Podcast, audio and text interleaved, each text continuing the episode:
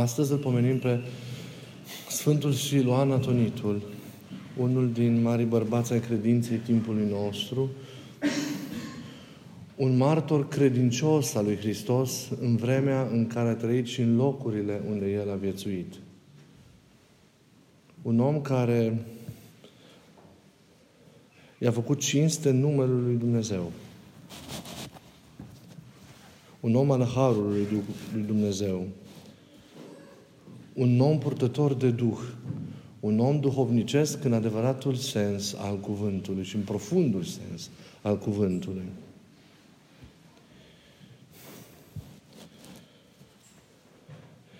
Gândindu-mă la Sfântul Siluan Atonitul și simțind în această zi a pomenirii sale, duhovnicește vecinătatea cu el în chip mai special și la slujba de aseară și la rugăciunile de astăzi, mă gândeam de ce dar mare ne-a învrednicit Dumnezeu, nu doar oferindu-ne-l pe Părintele Siluan Atonitul, ci și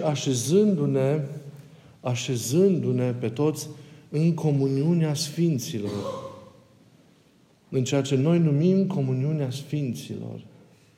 Pentru că noi mărturisim ca un punct esențial al credinței noastre comuniunea aceasta a Sfinților.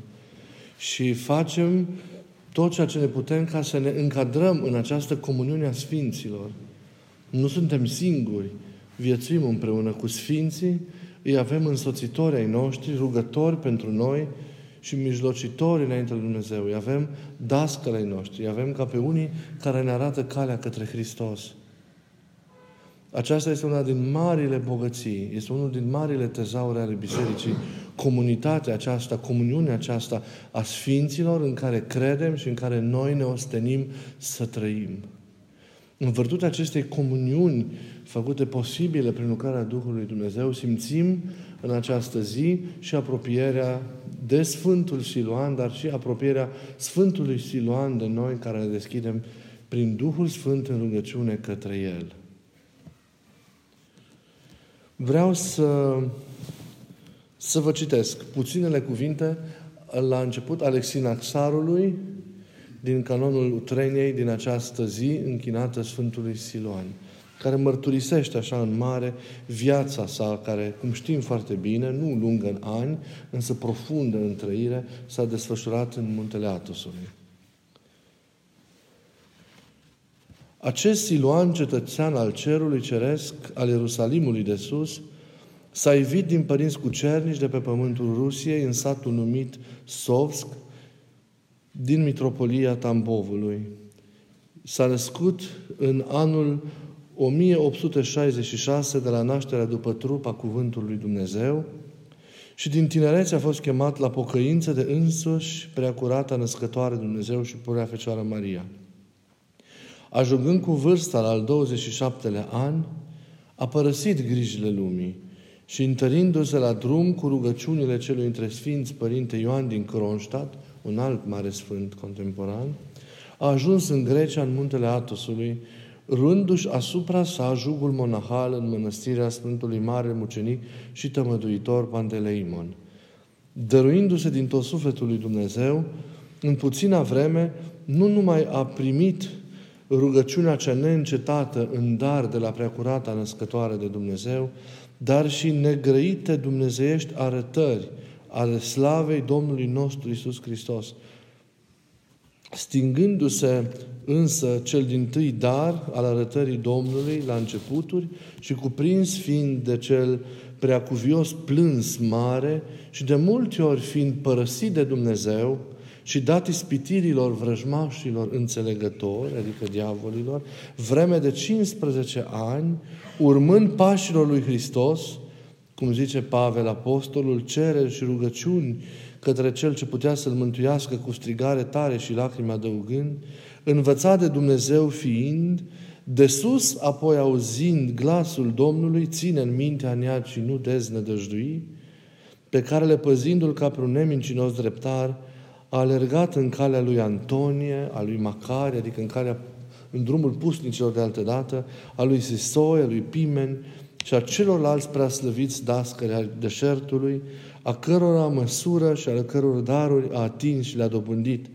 arătându-se învățător, viu fiind și după moarte, lăsata și scrieri pline de har și de Duhul Sfânt, pe care le-a făcut arătate ucenicului și învățăcelui lui, starețului Sofronie, întemeitorul mănăstirii din Ostrovul Britaniei. Și ce nevoie este aici a înmulți cuvinte despre tot cuviosul Siluan, căci mai înainte venind acel Ava Sofronie, a însemnat și a scris viața și învățătura acelea pe larg și cu deamănuntul la începutul cărților dumnezeiești și prădulcilor lui scrieri.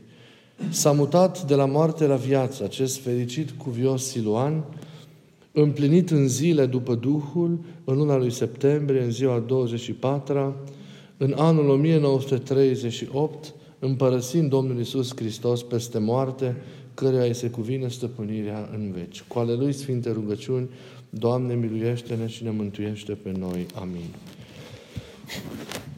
Acestea sunt cuvintele scurtului sinaxar, pentru că ați văzut, acela face apel la a adânci viața cuviosului Siluan după biografia pe acestuia pe care i-a scris-o ucenicul său și purtătorul de Duh, Părinte Sofronie. Cartea aceea, Starețul Siluan, este cea mai frumoasă și nimeni nu a îndrăznit să mai scrie altă biografie asupra Sfântului Siluan Atonitul, pentru că este extraordinară. Sunt convins că mulți dintre voi ați citit-o deja. Cei care nu ați citit-o, vă îndemn din suflet să căutați să o citiți, pentru că mare folos duhovnicesc veți avea. Și veți vedea acolo, cum zice și sinaxarul, unde amănuntul, viețuirea și petrecerea acestui fericit stareț Siluan. A trăit viața duhovnicească în toate treptele ei. S-a retras din lumea păcatului, din care începuse să guste prin chemarea Maicii lui Dumnezeu. Și făgăduindu-și viața lui Dumnezeu, s-a retras în muntele Athos pentru a trăi și a împlini concret această făgăduință a sa. Ei, viața sa de mănăstire a fost o adevărată epopeie duhovnicească, așa cum sunt viețile marilor bărbați ale credinței, în care și încercările, dar și cercetările Harului se îmbină. Ei, sunt obstacole, greutăți peste care a trecut, neputințe ale trupului pe care le-a depășit, dar și urgisiri, de multe ori cumplite, ale viclenilor diavol, pe care el le-a nimicit și pe care le-a înlăturat, întărindu-se în unirea sa pe care o trăia treptat cu Mântuitorul Hristos. Ei, deosebite și delicate sunt toate aceste încercări prin care Sfântul a trecut până când a ajuns pe treptele înalte ale iluminării și ale vederii slavei lui Dumnezeu și ale îndumnezeirii sale proprii. S-a învrednicit însă la începuturile lucrării sale acolo duhovnicești de o cercetare a lui Hristos, despre care cu siguranță că unii știți, și care a fost temeluitoare pentru înnoirea vieții sale și pentru tot parcursul său de acum înainte. Trecuse Sfântul prin încercări teribile și prin momente de părăsire ale Harului, dar și prin experiențe de nedescris în cuvinte ale iadului. Chinuitoare, zice starețul Sofronie, chinuitoare nevale ale dracilor care creșteau și creșteau tot mai mult asupra tânărului frate începător, cum era el atunci când a ajuns în mănăstire. Frica Perzaniei este amintită de starețul Sofronie în acel context. Descumpănirea prin care trecea, groaza deznădăjduirii care foarte des stăpânea întreaga făptură a tânărului nevoitor în Sfântul Munte. În acele momente delicate, când simțea că nu mai are nicio scăpare, că Dumnezeu este departe, când simțea că nu mai este auzit de către nimeni și că pieirea sa duhovnicească este o realitate deja prezentă, în acel moment primește arătarea dulce lui Iisus. Mergând în toată descumpănirea sa, să se închine în biserica de la moară, închinată Sfântului Proroc Ilie. Iată cum descrie starețul Sofronie această experiență pe care Sfântul Siluan a trăit-o și care este temeluitoare pentru toată experiența lui de acum înainte.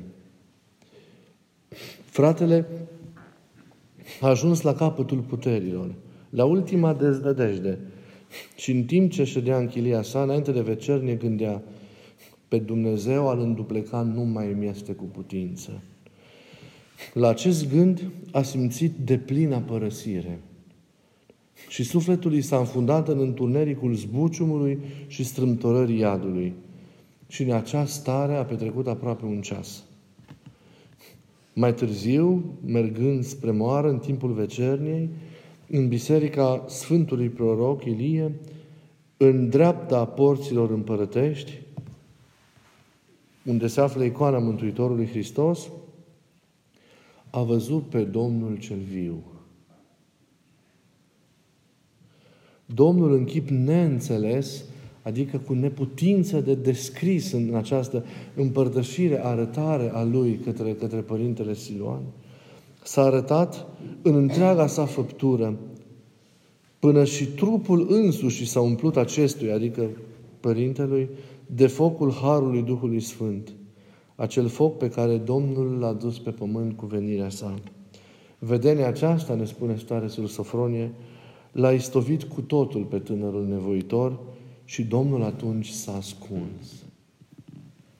Ei, cu neputință este, vă dați seama, a descrie starea în care se afla în acel ceas.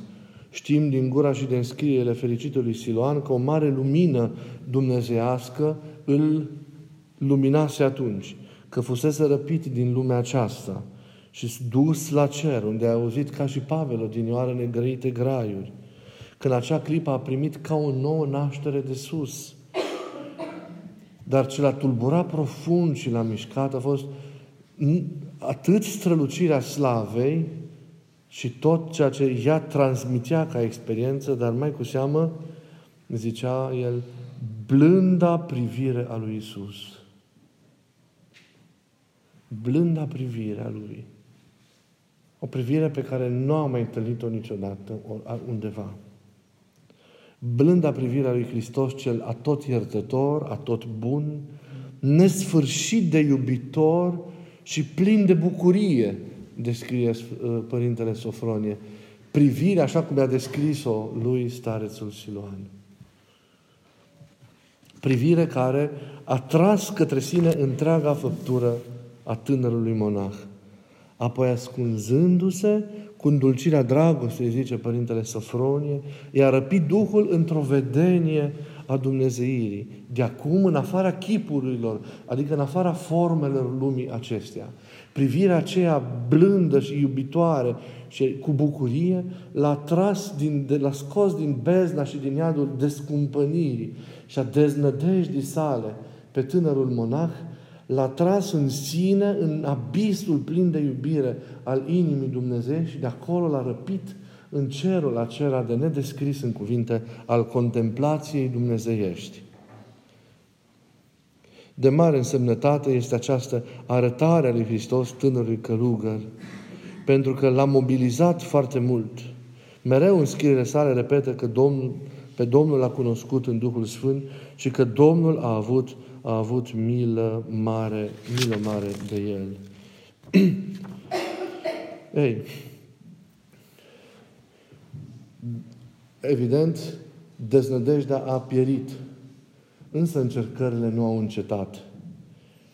Pentru că și după această arătare a lui Hristos, practic, sentimentul de părăsire, nopțile acele întunecate ale sufletului, toate acele experiențe au continuat în viața Părintelui Siluan, într-o formă sau alta, însă, oricât de greu va fi fost, oricum se va fi simțit, mereu și-a amintit de strălucirea aceea a chipului Hristos, de profunzimea privirii lui Hristos și a încercat mereu să evite deznădejdea și să rămână în încredere și să continuă cu tărie nevoința sa duhovnicească.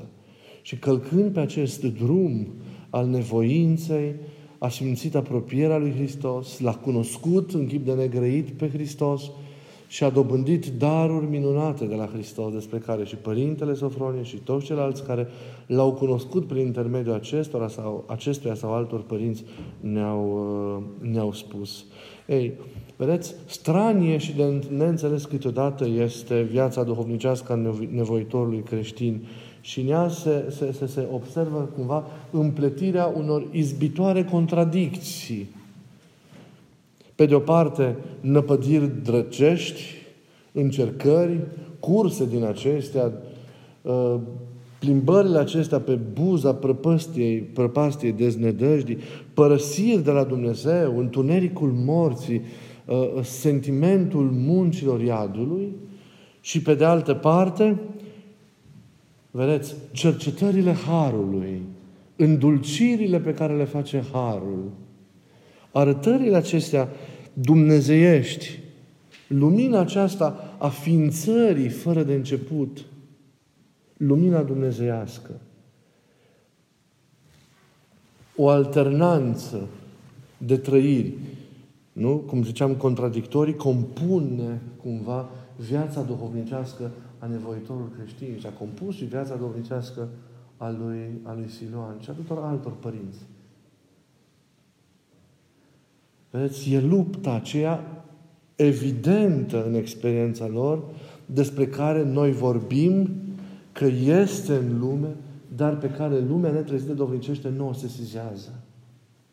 Da? Ei, omul, pentru a se înduhovnici, vedeți, se confruntă atât cu patimile sale, cu neputințele de care trebuie să se curețe și care prin nevoință și osteneală le lasă în urmă, dar se confruntă apoi și cu atacurile predilecte și nemijlocite ale demonilor, dar și cu stările pe care acestea le generează, cu senzațiile și așa mai departe. Dar nevoitorul mereu este însoțit de harul lui Dumnezeu, deși de multe ori se confruntă dureros cu toate aceste provocări, însă mereu biruiește în Hristos. Iată, de aceea nevoitorii aceștia, ca și Părintele Siluan, suferă mai mult decât toți. Căci adesea, vedeți, după cunoașterea harului și contemplarea luminii dumnezeiești, trăiesc experiența întunericului, experiența părăsirii lui Dumnezeu. Pedagogice pentru întunericul este o experiență. Se trezesc în acest întuneric al părăsirii și apropierea patimilor care vin mai ascuțite, vin mai delicate și și durerea este și mai sporită în acele clipe datorită unui singur fapt, pentru că ei știu ceea ce au pierdut. Știu ce au trăit, știu ce au experimentat. E mult mai greu de dus sentimentul părăsirii de Dumnezeu după ce l-ai văzut pe Hristos în biserica de la moară, decât l-ai experimentat acel sentiment înainte de a-L vedea pe Hristos, înainte de a trăi acea îndulcire și acea experiență de negrăit. Ei, în acest chip, iată că ei suferă pentru dragostea lui Hristos, dar în același timp, harul îi zidește de plin în Domnul, descoperă tot mai mult, și sentimentul acela de părăsire, de abandon, de neputință este biruit, omul împuternicindu-se mereu în Hristos și devenind în cele din urmă unit cu Hristos, așa cum a fost și starețul fericit Siluan după anii de nevoință în muntele Athosului, astfel încât mutarea la cele veșnice nu este decât o desăvârșire a unei experiențe, înțelegându-se că prin această mutare, prin poarta morții fizice, corporale, ei se așează desăvârșit în taina lui Dumnezeu. Într-o astfel de chip s-a mutat de pe pământ și chipul și Părintele Siluan. A dormit lin, a dormit dulce, deși nu a fost puțin cercetat de suferință.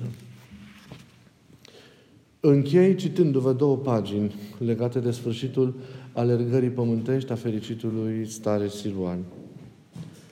Într-o zi de joi, 15 septembrie anului 1938, dimineața către ora 5, m-am dus la stareț în magazie și l-am aflat ca întotdeauna liniștit.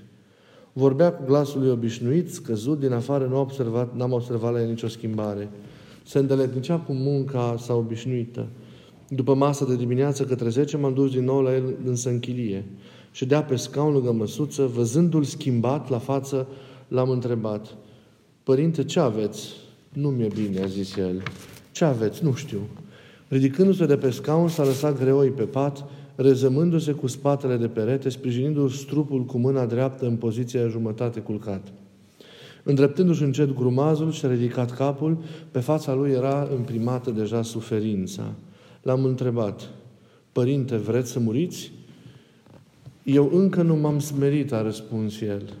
Puțin câte puțin și-a ridicat picioarele pe pat, iar capul și l-a lăsat pe pernă. Și așa îmbrăcat zăcea. După ceva tăcere am zis, Părinte, poate vă e mai bine în bolniță, locul unde se îngrijesc bolnavi într-o mănăstire. N-aș vrea să merg la bolniță, că acolo e lume. Și apoi iarăși mă vor pune ca data trecută sub ceas și ticăitul lui îmi știngherește rugăciunea. Dar aici nu puteți rămâne bolnav. Cine va putea sluji? Și acolo totuși este un pic mai ușor. Dacă mi-ar da o daie separată, poate că aș merge. Spunându-i că mă duc să vorbesc cu doctorul, m-am dus la Părintele Toma, monahul care răspundea de bolniță și căreia se spunea doctor. Părintele Toma nu avusese în lume vreo formare medicală, dar lucrând toată viața în bolnițele mănăstirii, dobândise o experiență bogată și chiar unele cunoștințe. Era om înzestrat, cu o pătrunzătoare intuiție medicală și era foarte folositor mănăstirii, deoarece la Athos nu sunt adevărate spitale și doctori. Bolnița mănăstirii ocupa 2 caturi, etaje, astfel că era împărțită în 2 saloane, cel de sus și cel de jos. Încăperea salonului de jos era o sală mare împărțită în 2 printr-un perete. În cea de-a doua jumătate, cea din spate, cu ferestrele ce dau înspre mare, cele 2 unghiere sunt despărțite de încăperea principală prin pereți subțiri, formând 2 cămărui. Pe cea din dreapta doctorul cu drag a păstrat-o pentru stareț. Întorcându-mă la dânsul, i-am spus că doctorul îi dă o daie în salonul de jos. Starețul s-a învoit să se ducă, dar de acum era atât de bolnav că nu a putut merge singur și a trebuit să-l sprijin. Cu durere l-am dus la bolniță. Bolnița mănăstirii nu dispunea de niciun mijloc tehnic pentru a pune un diagnostic. Nimeni nu s-a putut lămuri ce avea starețul. Starea sănătății sale se înrăutățea repede, de pe o zi pe alta, de la o oră la alta. Ca toți cei grav bolnavi, se împărtășea zilnic. Luni, în 19, i s-a săvârșit și Sfântul Maslu. Îl cercetam adesea, dar nu îndrăzneam să-l turbur cu vreo convorbire, ci ședeam afară, lângă ușa întredeschisă, căci cămăruia era foarte strâmtă. În vremea vieții sale, mi s-a dat adesea putința de a-i vedea viața. A auzit de la el multe din cele ce dezvăleau înfățișarea căii sale lăuntrice. Mi-a fost cu putință, într-o măsură, să-i urmăresc apropierea către marea taină a morții. Însă, Golgota sa, clipa însăși a morții, mi-a rămas închisă și ascunsă. Ultimele zile ale vieții sale, de la începutul bolirii și până la moarte, starețul a tăcut. Și când încă trăia, îmi povestise cum un schimonac, pregătindu-se în bolniță pentru a muri, și petrecuse toată vremea cu ochii închiși pentru a nu tulbura pomenirea lui Dumnezeu cu vreun chip din afară. Acel părinte, când venea la el, prietenul și împreună nevoitorul sau apropia pe care îl iubea, vorbea cu el foarte pe scurt, fără să-și deschide ochii, recunoscându-și prietenul doar după glas. Amintindu-mi de aceasta, nu tulburam liniștea starețului meu cu nicio întrebare, fără numai foarte rar. O săptămână mai târziu, starea lui devenise îngrijorătoare. Vineri, 23 septembrie, cu o zi înainte deci de mutare, seara, nu mult înaintea Sfințitului, a venit la el duhovnicul, era monahul Sergie, pentru a-i citi un canon de rugăciune la Maica Domnului pentru ieșirea sufletului. Ajungând la patul bolnavului, duhovnicul a zis, Binecuvântați, Părinte Siluan! Starețul și-a deschis ochii și gingaș s-a uitat la noi. Fața era bolnăvicios de palidă, însă luminată și liniștită. Văzându-l pe stareț tăcut, duhovnicul a întrebat, Cum e, Părinte Siluan, ne recunoașteți? Vă recunosc, a răspuns el cu glas slab, dar limpede. Dar stau mai în tăcere să nu-l pierd pe Domnul. Și cum vă simțiți? Mi-e bine acum. Era oare acest răspuns dorința nevoitorului de a-și ascunde suferințele și a nu se plânge de boală? Sau că adevărat starețul se simțea atât de bine duhovnicește, încât nici nu-și mai simțea boala și nu-i tulbura pacea sufletului? Nu știu. Am venit să ne rugăm împreună să vă citim canonul Maicii Domnului. Voiți? A zis duhovnicul. Da, voiesc. Mulțumesc, voiesc. Duhovnicul a început a citi canonul. Starețul palid se de-a culcat pe spatele liniștit, nemișcat, cu ochii închiși, mâna dreaptă era pe piept, stânga pe lângă trup. Fără să-i schimb poziția, mâinii stângi, grijuliu, i-am găsit pulsul. Era foarte neregulat, când foarte slab, abia simțit, când ceva mai tare, dar în ambele cazuri atât de aritmic, încât într-o jumătate de minut s-a schimbat de mai multe ori. S-a săvârșit citirea canonului. Starețul din nou a deschis ochii, ne-a mulțumit încetișor, iar noi ne-am rămas buni zicând pe mâine dimineață. La miezul nopții a intrat în cămăruie infirmierul, Părintele Nicolai. Starețul întrebă, cu vocea stinsă, se citește utrenia? Da, răspuns infirmierul și adăugă, e nevoie de ceva? Mulțumesc, de nimic. Întrebarea liniștită a starețului, ca și răspunsul său către infirmierul care oferise ajutorul și faptul că auzea slujba, care de acum de-abia se deslușea în colțișorul său, tot acestea arătă că era de plin conștient și stăpân pe sine. După sfârșitul utreniei, adică la 1 ceas și jumătate după scurta convorbire, Părintele Nicolai din nou a aruncat o privire asupra starețului și a fost foarte uimit să vadă că deja se săvârșise. Nimeni nu i-a simțit sfârșitul. Nici măcar cei care stăteau aproape de el. Așa de lin s-a dus la Domnul său. I-am pregătit trupul și după vecernie acesta a fost dus în biserica bolniței, din biserica bolniței în biserica mare a mănăstirii, unde rânduiala prohodirii s-a săvârșit de soborul ieromânahilor. Conducătorul lor a fost egumenul. După săvârșirea rânduirii prohodirii monahilor, trupul starețului a fost purtat până la cimitirul aflat în afara porților mănăstirii și cusut în rasă, fără coșciug, a fost pus în mormânt cântându-se rânduiala de încheiere și veșnica lui pomenire. S-a săvârșit fericitul stareț Siluan în al 2-lea ceas al nopții pre 24 septembrie 1938, și a fost îngropat în aceeași zi, seara, la ora 4. Ne spune arhimandritul Sofronie. Exemplul Sfântului Siluan, în ciuda smereniei și a nevoinței sale, a cucerit lumea întreagă. Iar viețuirea sa duhovnicească, experiența sa, cuvintele sale, care au rămas până la noi și pe care fericitul stareț Sofronie ni le-a predat, atrag și mângâie și întăresc sufletele în credință, îmbiind nevoința ca și cale pentru tămăduire și pentru îndreptare și zidire deplină în Dumnezeu. E o invitație pe care Sfântul Siluan o face la sfințenie fiecare dintre noi, o chemare la a urma calea aceasta care duce către Hristos și către desăvârșire. El se roagă pentru noi, cei care facem pomenirea, fiind un exemplu pentru toți. Să avem cu toții binecuvântarea Lui și ocrotiți de harul Său să-L găsim și noi pe Hristos ca dulceață, ca bucurie neîmpuținată a existenței noastre, astfel încât și noi la timpul nostru, trecând pe poarta morții, către veșnicie, să o facem cu bucurie, cu liniște, regăsindu-ne deplin și desăvârșit în Domnul nostru. Încheiem citind o mică rugăciune Sfântului Siluan.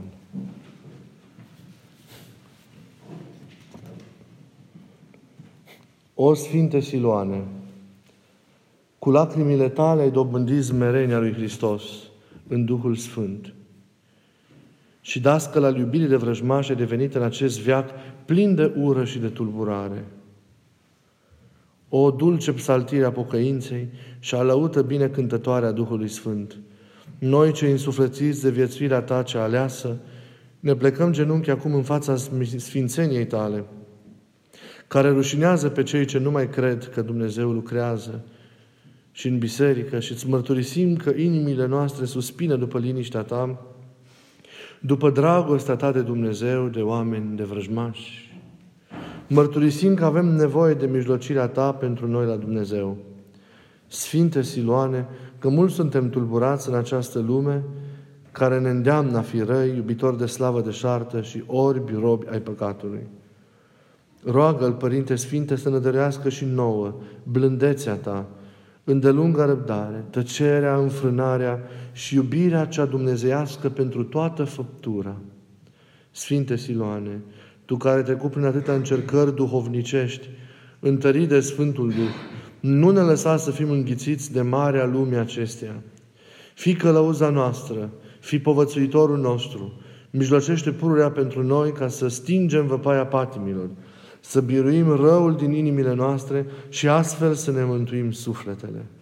Așa, cuvioase, Părinte Siloane, podoaba monahilor din Sfântul Munte al Athosului, cel care te-ai făcut pe tine locaș al trimii, izbăvește pe cei ce cu credință săvârșesc prea cinstita Ta pomenire azi și pe cei ce se închină icoanei Tale și moașilor Tale spre slava celui ce s-a proslăvit în Tine și dăruiește prin Tine dămădire celor ce larg la ajutorul Tău. Văzând răutatea și nimicnicia noastră, Doamne Dumnezeul nostru, Cel ce L-ai numărat pe Sfântul Siluan în ceata aleșilor Tăi, trimite-l nou ca pe un adevărat părinte spre a ne povățui cum să trăim o viață cuvincioasă, o viață de nevoință și de rugăciune, ca să Te aflăm și pe Tine, Doamne, milostiv, în ceasul morții noastre. Amin. Să avem dragostea și blândețea Lui. Cum se ruga El și cum suspina El pentru toată lumea. Cum se ruga El și pentru cei din iad. Cum se ruga El și pentru demoni. O mare inimă, o inimă plină de iubire. Să avem și noi strop din această bunătate și iubire a Sfântului Siluan. Să avem binecuvântarea Lui. Amin.